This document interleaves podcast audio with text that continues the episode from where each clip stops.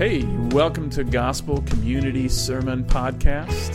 Thanks for listening in. We hope that uh, you enjoy what you hear and that we handle the word faithfully. We'd invite you, if you have any questions or want to attend a service, to visit www.gcctroy.com. I'm going to put an illustration up on the screen this morning. This comes from 1814. That's not the illustration, the next one. There we go. Yeah. This comes from 1814. American Baptist Foreign Mission Society puts out this symbol. And uh, you can see pictured here, they have the, the plow and the altar, because that was their understanding of your two options in following Christ. There was the plow, the work that God had for you, or there was the altar, the sacrifice. The plow or the altar, work, sacrifice. See, every person who's ever walked the face, face of the earth, we have to find a reason to get ourselves up in the morning, don't we? We have to find some reason that keeps us going through the difficulties and trials of the things that we face. And the American Foreign Baptist Mission uh, kind of put this in front of us that if we follow Christ, these are our two options. We either put our hands to the plow or we put our lives on the altar. I remember walking down the halls of my high school, went to a public school, walking down the halls of my high school, realizing that this person did this this weekend and this person did this this weekend, and they would tell you all about it. And it sunk in with me that these people spent five days, they went through the, the week for five days to live for two. And I thought that's just hopeless in so many ways. See, the passage in front of us today seeks not only to convince us that Jesus is worth dying for, it also presses the point that Jesus is worth living for. So here's our big idea.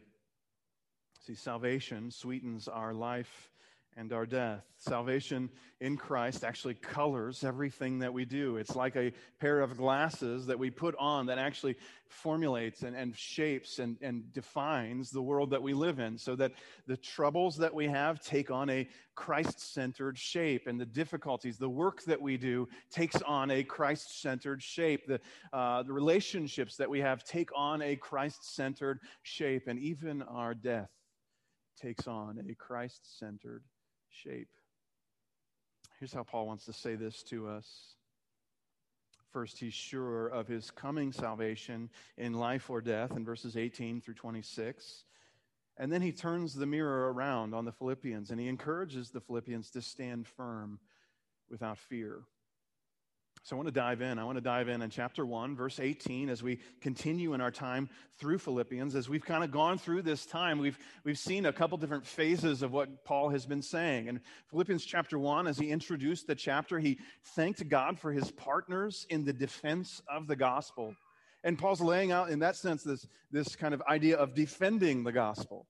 And then in the second phase that we looked at last week in verses 12 through 18, he, he talked about his proclamation of the gospel. And so he's been saying, okay, there's defense of the gospel, there's proclamation of the gospel. And when we get to verse 27, he's going to say that there's a manner of life that's worthy of the gospel of Jesus Christ. So what we see is defense of the gospel, proclamation of the gospel, and conduct in keeping with the gospel. And Paul is inviting us into this gospel reflection, this gospel education here in Philippians chapter 1. With that in mind, we turn to verses 18 through 26, where Paul is going to be sure of this salvation. Now, this might take on a different color than what we expect. Look at verse 18, the second half. He says, Yes, and I will rejoice. For I know that through your prayers and the help of the Spirit of Christ, this will turn out for my deliverance. As it is my eager expectation and hope that I will not be at all ashamed but that with full courage, now as always, Christ will be honored in my body, whether by life or by death. For to me, to live is Christ, and to die is gain. If I am to live in the flesh, that means fruitful labor for me, yet which I shall choose, I cannot tell. I'm hard pressed between the two. My desire is to depart and be with Christ, for that is far better but to remain in the flesh is more necessary on your account. Convinced of this, I know that I will remain and continue with you all for your progress and joy in the faith, so that in me you may have ample cause to glory in Christ Jesus because of my coming to you again. See, Paul starts and he's sure of this coming salvation. And he starts off and he looks toward this future joy. In fact, that's what he's saying. At the second half of verse 18, he's saying, Yes, and I will rejoice. Now, that's a future tense verb. He's not talking about, I am going to rejoice right now. He's saying, I will rejoice. And it's actually held in tension with what he just said in verse 18, where he says, uh, Because of, uh, that's not right. Verse 18, he said, and in that I rejoice. In his present circumstances, he's presently rejoicing, but then he says, I will rejoice. Well, what cause does Paul have for future rejoicing? On verse 20, he gives us the clearest answer. He says that, that with full courage, now as always, Christ will be honored in my body, whether by life or death. Paul's rejoicing because either way, his body will lead to honor for Jesus Christ. He fleshes this out in verses 21 through 24. Look at 21 through 24 with me again. He says, For to me, to live is Christ, and to die is gain. If I am to live in the flesh, that means fruitful labor for me. Yet which I shall choose, I cannot tell.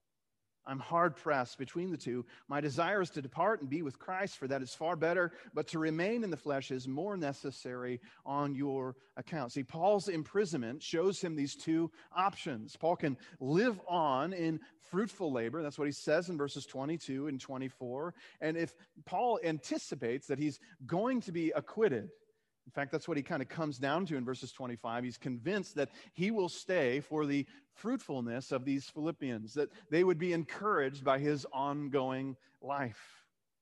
But the second option is that he would die and be with Christ. In verse 21, he says that the dying is to die is gain. In verse 23, my desire is to depart and be with, with Jesus. See, if Paul is put to death, he anticipates an eternity with Christ. But if he lives, he anticipates a, present day of fruitful ministry. But look at how Paul actually anticipates this playing out, verses 25 and 26. He's convinced that he's going to see these Philippian believers again. He's convinced that he's going to remain for the sake of the Philippians. Talking about a bummer, right? Like you're writing a letter to these people that you love, and you're saying, I could go and be with Jesus, but I guess I'm stuck with you guys, right? Paul doesn't have that attitude, but still, Paul is convinced he will remain for the sake of these Philippians. Uh, we have no reason to think that Paul ever made it back. Uh, Eusebius was a, a, church historian. He thinks that Paul died around 64 AD, that he was beheaded under Nero in Rome. And so we have reason to believe that Paul never left Rome after this, that he was put under house arrest, like the book of Acts closes out. And it's only a short matter of time between the, the ending of the book of Acts and a writing of these few different letters from his imprisonment and his captivity, and then his eventual death. But he's not convinced Uh, what Paul is saying is that he's, he's confident. He's not prophesying anything that's going to happen. See, he's convinced that he'll remain for their progress and joy in the faith, as verse 25 says. See, what Paul shows us in these verses, and I love this, he shows us an earthly citizenship looking toward heaven.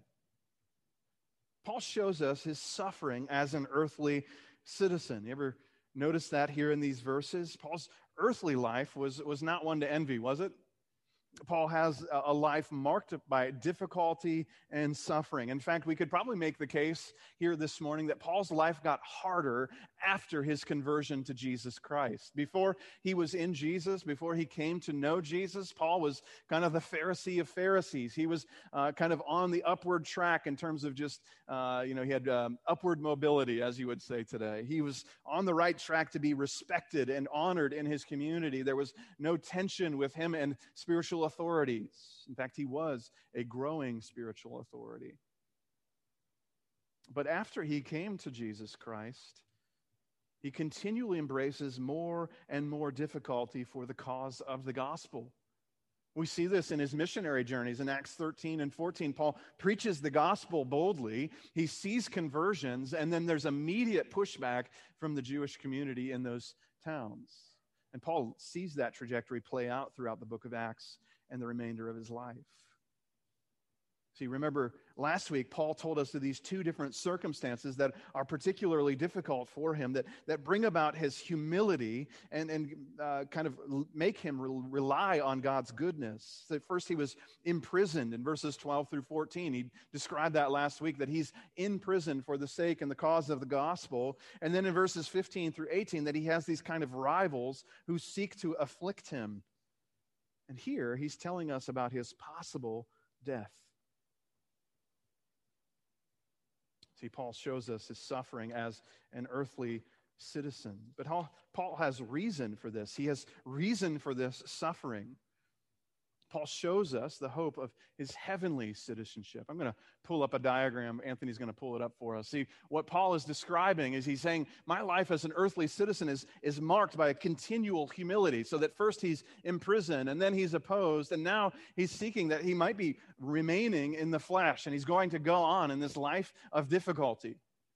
But what he's also holding out is the possibility that he might actually go to be with Christ. Go ahead and flip to the next slide there. He, recognizes that as a heavenly citizen that he can depart and be with Christ himself. See, Paul consistently turns our attention away from his negative earthly circumstances and he draws our attention to his heavenly circumstance. In fact, that's what's going to happen throughout this book of the Philippians is we're going to see those who embrace humility, embrace humility, embrace humility and pursue an exaltation from Jesus Christ. See, we might look and say Paul's continued life means ongoing imprisonment and opposition, but he sees fruitful labor. We might look and see that his death is the worst option, but he sees being present with Christ. Paul is doing exactly what he's told us to do in Colossians chapter 3. He's seeking the things above where Christ is and not the things of the earth. See, you and I live in this same world that Paul lived in, don't we? It might be 2,000 years later, but it still has the same pressures, still has the same difficulties. You and I live in the midst of two realities. You ever hear the, the phrase that somebody is so heavenly minded that they're no earthly good? I don't get that phrase. See, we are citizens of earth. We face the problems of a sin cursed world. We face social and relational consequences of sin. We face economic and political consequences of sin. Uh, we seek to help those who face those problems. We do ministry. We stand alongside those who are hurting, those who are going through hard times. But we're also citizens of heaven through a resurrected Jesus Christ.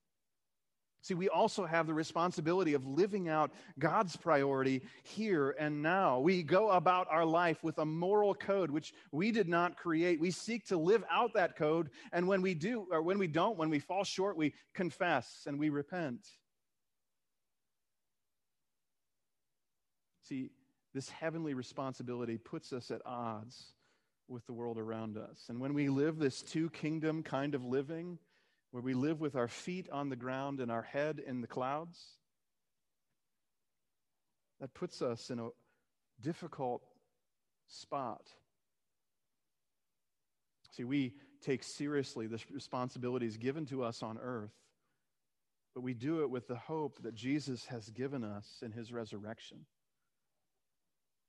Now, see, what Paul wants to do is he wants to remind these Philippians that they too are living in this same dynamic that they too are living in this world that um, has these pressures and difficulties, but they also have this hope in Jesus Christ. that's why in verses 27 through 30, Paul encourages the Philippians to stand firm without fear. Look at this passage in verses 27 through 30. Only let your manner of life be worthy of the gospel of Christ, so that whether I come and see you or am absent, I may hear of you that you are standing firm in one spirit with one mind, striving side by side for the faith of the gospel, and not frightened in anything by your opponents. This is a, a clear sign to them of their destruction, but of your salvation, and that from God. For it has been granted to you that for the sake of Christ you should not only believe in him, but also suffer for his sake, engaged in the same conflict that you saw I had, and now hear that I still have. See, Paul first in verses 27 and 28 he expresses concern for their conduct. Look at what he says. He says only let your manner of life be worthy of the gospel of christ. This term manner of life it's kind of a, a citizenship term. It has this idea this notion of being a citizen of a, of a country or of a city. Philippi as a city was a port city and they had all this military background and military history. So a lot of people uh, had been previously involved in the Roman military, and when you talked citizenship, their heart beat, right? See, Paul is saying that their behavior as a citizen be worthy of their king. And he's calling them to say, if you believe in the gospel, let your manner of citizenship in the heavenly citizenship that you have in Christ, let it be worthy of the calling that you have in the gospel of Jesus. And what he does is he plays out and he spells out three areas for them to be particularly noticeable of. He wants to bring that idea, this gospel citizenship, this manner of life, down to these three areas. And he says, first, that they stand firm. In verse 27, he says, So that whether I come and see you or am absent, I may hear of you that you are standing firm. See, Paul's concerned that they not abandon the gospel itself, either in thought or in action. He wants them to contend for the faith, but not lose it. He's concerned that these Philippian believers might actually just lose the foundation that they have. Now, remember back in chapter 1, verse 6 He who began a good work in you will be faithful to bring it to completion. See, Paul has this rich trust that God will complete what he starts, but he also recognizes that these Philippians have to continue in the faith. He calls them to unity in verse 27. He says, uh, that I may hear of you that you're standing firm in one spirit, with one mind, striving side by side for the faith of the gospel. See, he's concerned that these Philippian believers would not just stand firm in the faith, but they would stand firm together with one another. Later on in this book, Paul is going to address two women in this congregation. He's going to say, I plead with you, Euodia, and I plead with you, Syntyche, that you agree with one another in the Lord. See, we're given a situation that's happening in the church at Philippi that is uh, apparently a division that everyone knows about. And Paul's calling them to a specific unity. We might be familiar with this. When we're pressured, it's an easy way for us to elevate our disagreements and minimize what we have in common. See, Paul desires that the Philippian church to remain side by side by avoiding any unnecessary division. Right? There's necessary division. When other brothers or sisters or people we thought were brothers or sisters aren't faithful with the gospel, we, we clarify and we divide as sees, sees fit, as we see fit. But when things are secondary and tertiary issues, to divide over such things is out of line with the gospel that we believe. Paul calls us to stand firm. He calls us to unity. And finally, in verse 28, he calls us to be unafraid. That's what he says, and not frightened in anything by your opponents. You know, there's no bigger threat to our gospel fidelity and our gospel unity than fear. There's no bigger threat to our gospel fidelity, our faithfulness in gospel doctrine and gospel living than fear. There's no bigger threat to our unity than just being afraid. See, fearful people tend to do drastic things. What we want to do is have a, a heart that resonates with the gospel. And because we recognize that God is powerful and powerful enough to save us, we have confidence that He'll accomplish His work in His people. See, Paul concludes this section in verses 29 through 30. And what he does is he kind of turns it around. And he finds a solidarity with these Philippian people again. See, the Philippians are called to faith, and in the midst of that faith is suffering. Look at verse 29. For it has been granted to you that for the sake of Christ, you should not only believe in him, but also suffer for his sake. You know, after, at the end of Paul's missionary journey, his first one, in Acts 14, he goes back to all of the uh, cities where he's seen conversions happen, and he collects all of these believers together and he appoints elders. And then it says that he said this he, he was strengthening the souls of the disciples, he was encouraging them, them to continue in the faith, and saying that through many tribulations we must enter the kingdom of God. It's Paul's message. Talk about a bummer of an outline. Many tribulations. That's how we enter the kingdom.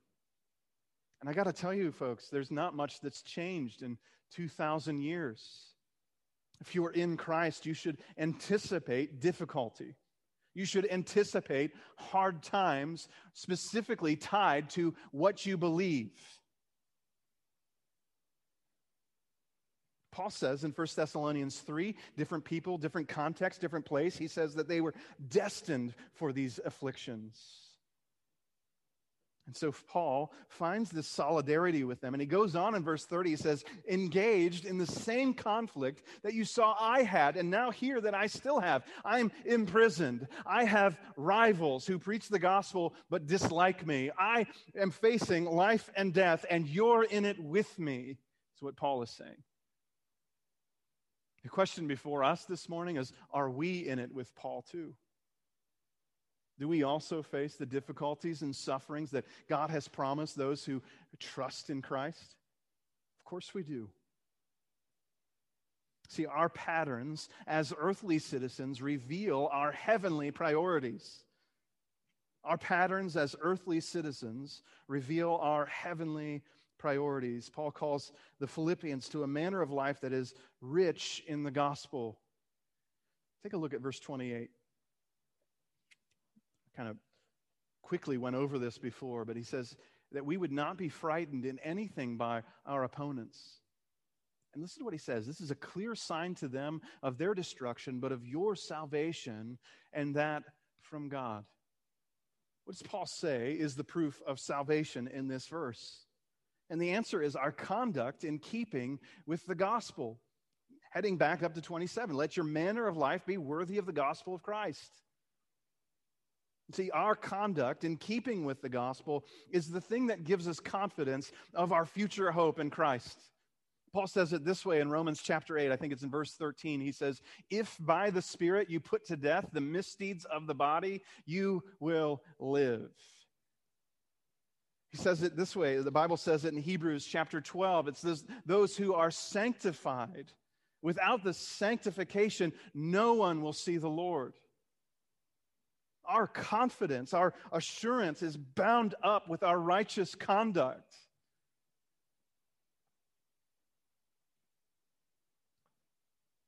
See, Paul tells us that it, this is the convicting work of the unbelieving, and it's the assuring work for the believing. Think about that. We get assurance from our righteous conduct, from walking in step with the Spirit. But it also brings conviction to those who aren't in Christ around us. That's what Paul says there in verse 28. This is a clear sign to them of their destruction. See, here's the truth it's possible for us to maintain a gospel doctrine and yet live out earthly priorities. It's possible for us to live, to maintain a gospel doctrine, to have right thoughts about what we think about Jesus, what we think about the Father, what we think about who the body of Christ is, but to have wrong oriented motives about how we live out our earthly life. Isn't that a possibility? It's possible for us to abandon the faith in our practice, but to maintain a proper theological system summer we were going through a, a shepherded leadership class and ray ortlund we had an article we read by ray ortlund and he put up this picture and saying the exact same thing we're saying now go ahead and pull up that picture there anthony this makes for a great podcast so if you can't see the picture this morning you have a number of ku klux klan members gathered underneath a sign that says Jesus saves. It's possible for us to have right notions in our head about what Jesus has done, but to live a life that is completely contrary to the things that he has claimed. Ray Ortlund says this. He says, faithfulness to the gospel requires more than doctrinal purity in our churches. It also requires relational beauty in our churches. But it is possible to sincerely or sincerely to preach true doctrine while at the same time utterly deny that doctrine by an ugly anti-gospel life or culture.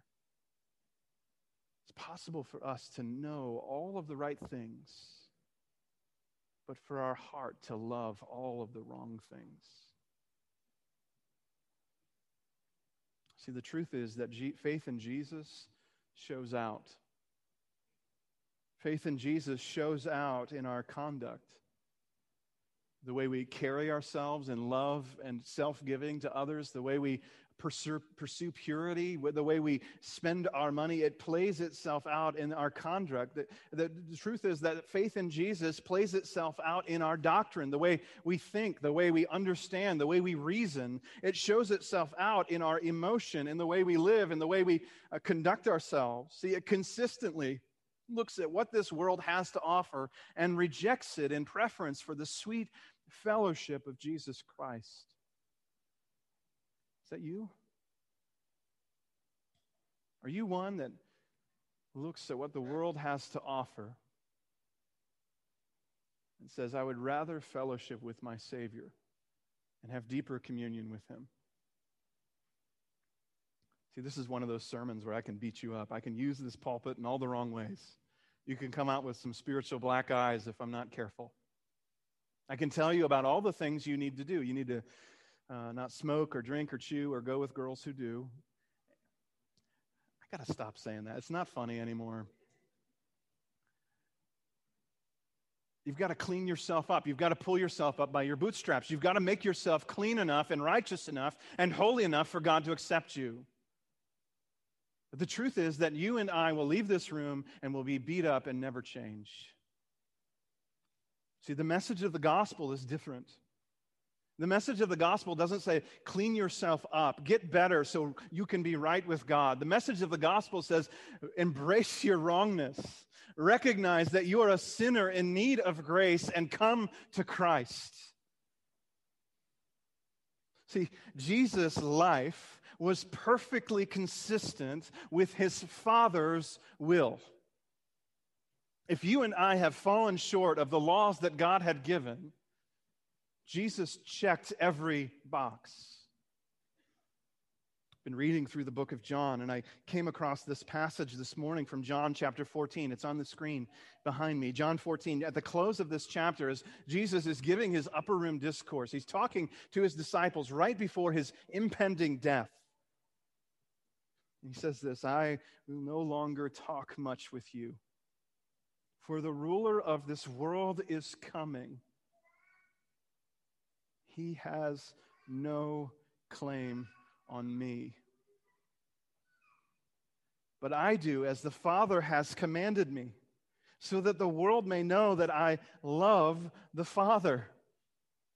Let's just break this passage down for a second. Jesus is telling us that Satan has no claim on Jesus. That is, Jesus' perfect life left the accuser of the brethren speechless.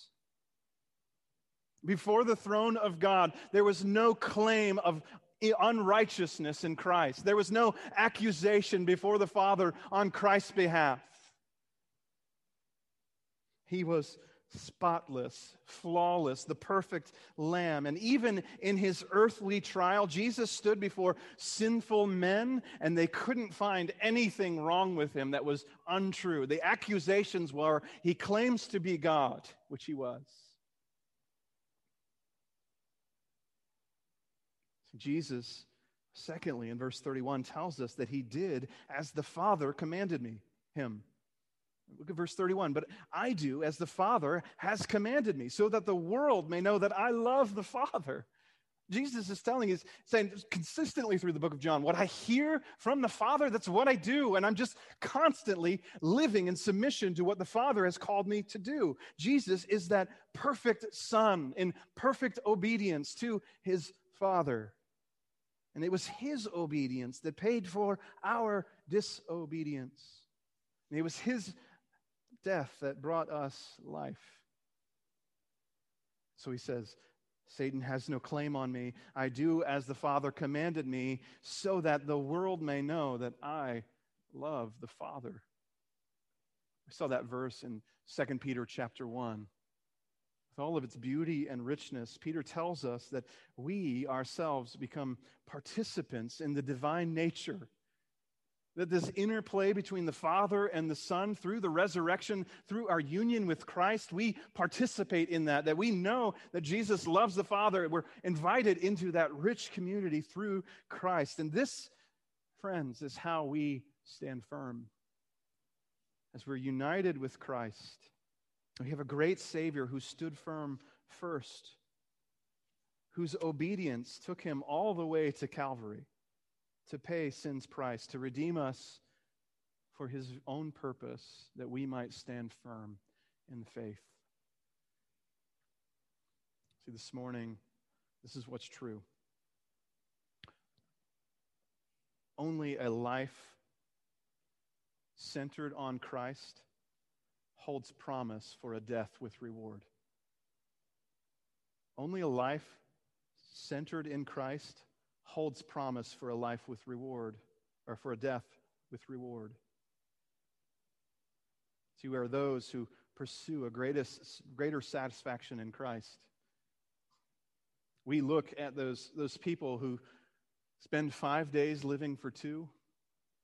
It's not that we say, okay, we're better. No, what we're saying is we can pursue a satisfaction in Christ that's seven days a week. John the Baptist had an interesting statement in the book of John. He's baptizing a lot of people, he's having a very successful ministry. And when it comes out that Jesus' disciples are baptizing more than he is baptizing, he makes this statement. He says, He must increase, I must decrease. Or if your translation is different, he says, He must become more and I must become less. And it actually plays out through the book of John. See, what we hear is less of less, less and less of John the Baptist ministry throughout the remainder of the book of John, in more and more of Christ. See, modern Christianity has us thinking that we can increase while Jesus increases. And we can demand more for ourselves. We can demand more comfort. We can demand more uh, pleasure. We can demand more uh, availability. We can, we can demand more for ourselves because we are in Christ. But, but the Bible's telling us consistently to mute ourselves, to push down and say, He must increase, I must decrease. I wonder if we might hear that this morning. And we might look at our difficulties, or trials and temptations, and say, I must decrease. And I look forward to the increase of Jesus Christ in my life. If it's by my death that Christ increases, then so be it. If it's by my continued life of service to others, then so be it that Jesus Christ would be magnified in all things. Is that your heart and your desire? I'll be honest with you. Some days it is for me, and some days it isn't. What you do is on the days you wake up and that's not your heart desire, you recognize it. You say, God, I need your kingdom priority to reign in my life. I need the Spirit to bring about and shape my heart and my mind, my affections, my desires. I need you to remind me of the beauty of Christ so that I don't cling to the things of this world. And on the mornings you wake up and you resonate with the purpose of God and the gospel, you thank God because my sinful heart wouldn't have valued what he valued outside of the resurrection of Jesus. Amen. Let's pray this morning that we become people who value as God values in Christ, that in life or in death, we might lay down our desire. He might become less, or he might become more, and we might become less. Let's pray. Lord, we ask that now. Lord Jesus, increase increase in Troy, Ohio, increase in Gospel Community Church, increase in the lives uh, represented here in this room. And not only that, Lord, we pray that you would do so by muting us, by uh, flattening our desires, so that you would be glorified and magnified in us. Lord, receive all glory that you are due. You are the resurrected Messiah. You reign in power and authority. So, Lord, let us recognize that power and authority and live for your purpose appropriately. Pray these things in Jesus' name. Amen.